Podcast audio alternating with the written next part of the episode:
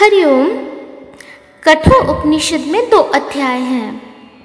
प्रथम अध्याय में, प्रथम वली के अंदर हम संक्षिप्त में आपको बता देते हैं कि क्या हुआ था, ठीक है?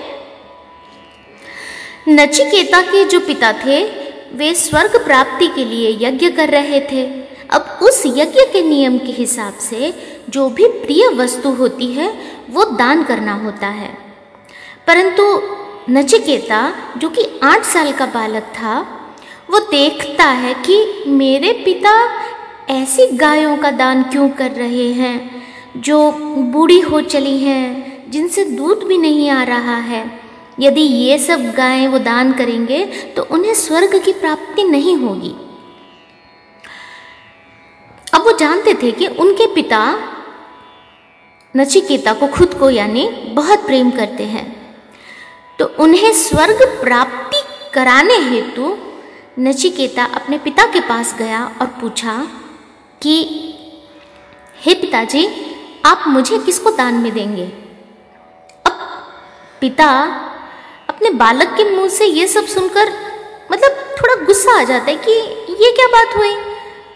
मतलब बच्चे को कौन दान देता है? परंतु नचिकेता तैयार था। अपने पिता के लिए दान देने को, जिस जिस मर्ज़ी को भी वो दान दे दे, उसके लिए वो तैयार था। इसीलिए उसने दो तीन बार अपने पिता से पूछा कि, पिताजी, आप मुझे किसको दान में देंगे? उसके पिता ने गुस्से में आकर कह दिया कि, जा, मैं तुझे यम को दान में देता हूँ। नचिकेता खुशी खुशी अपने पिता को स्वर्ग प्राप्ति हो जाएगी, यह सोचकर यमराज के द्वार को चला। जब वहाँ यमराज के द्वार पर पहुँचा नचिकेता तो देखा कि यमराज वहाँ पर नहीं थे। तीन दिन, तीन रात तक वो यमराज के द्वार पर बैठकर यमराज की प्रतीक्षा करता रहा।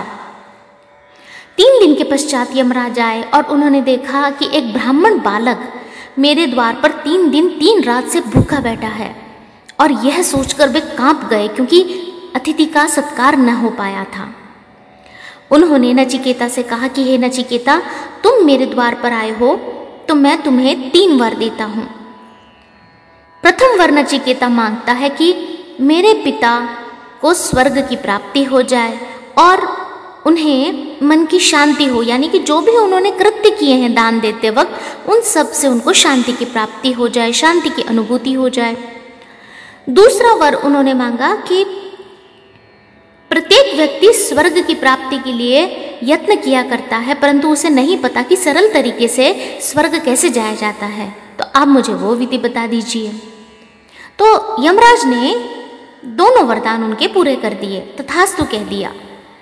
अब यमराज ने कहा कि तीसरा वर क्या मांगते हो, बोलो। नचिकेता ने कहा कि तीसरा वर मैं ये माँगता हूँ कि मरे हुए आत्माओं के विषय में, यानी सॉरी मरे हुए मनुष्यों के विषय में कोई कहता कि रहता है, कोई कहता है कि नहीं रहता है। आप मुझे इसके बारे में ही पूरी जानकारी दे दीजिए और यही मैं तीसरा वर माँगता हूँ।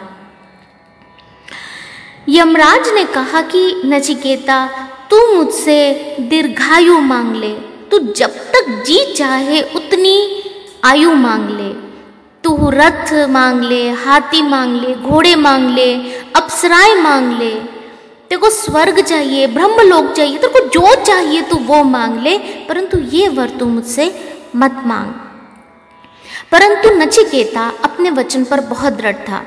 उसने कहा कि आप जो भी मुझे लोभ दे रहे हैं, धन का, वैभव का, स्त्री का, ये सब तो एक ना एक दिन क्षीण हो ही जाने हैं। ये परमानेंट तो नहीं है ये स्थायी नहीं है तो मैं इन सब के पीछे अपने मूल उद्देश्य को, क्यों भूलूं? इसीलिए मुझे देना है तो आप वही तीसरा वर दीजिए अन्यथा मुझे कोई भी वर नहीं चाहिए।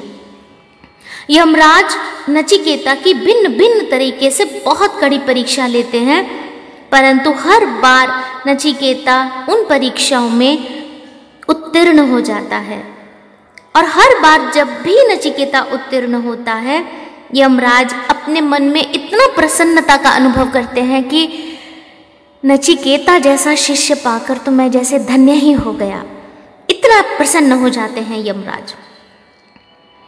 और अंत में हम देखते हैं कि नचिकेता के अंदर ये चार गुण हैं जो पाए जाते हैं। जिसकी वजह से यमराज उन्हें आत्मज्ञान देने के लिए तैयार हो जाते हैं।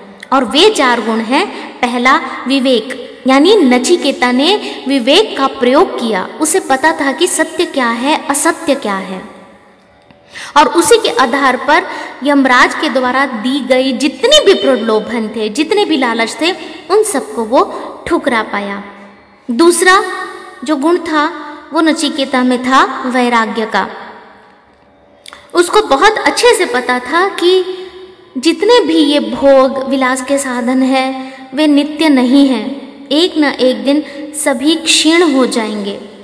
इसीलिए उन सभी भोग विलास के प्रति जो वैराग्य भावना थी, वो इतनी प्रबल थी उसमें कि यमराज उसे आत्मज्ञान देने के लिए तैयार हो गए।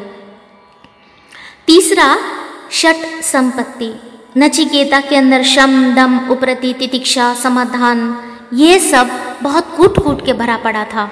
इसीलिए उसका मुख या उसका जो मन था, वो भोग विलास की तरफ़ नहीं दौड़ा। वो अंतर्मुखी था।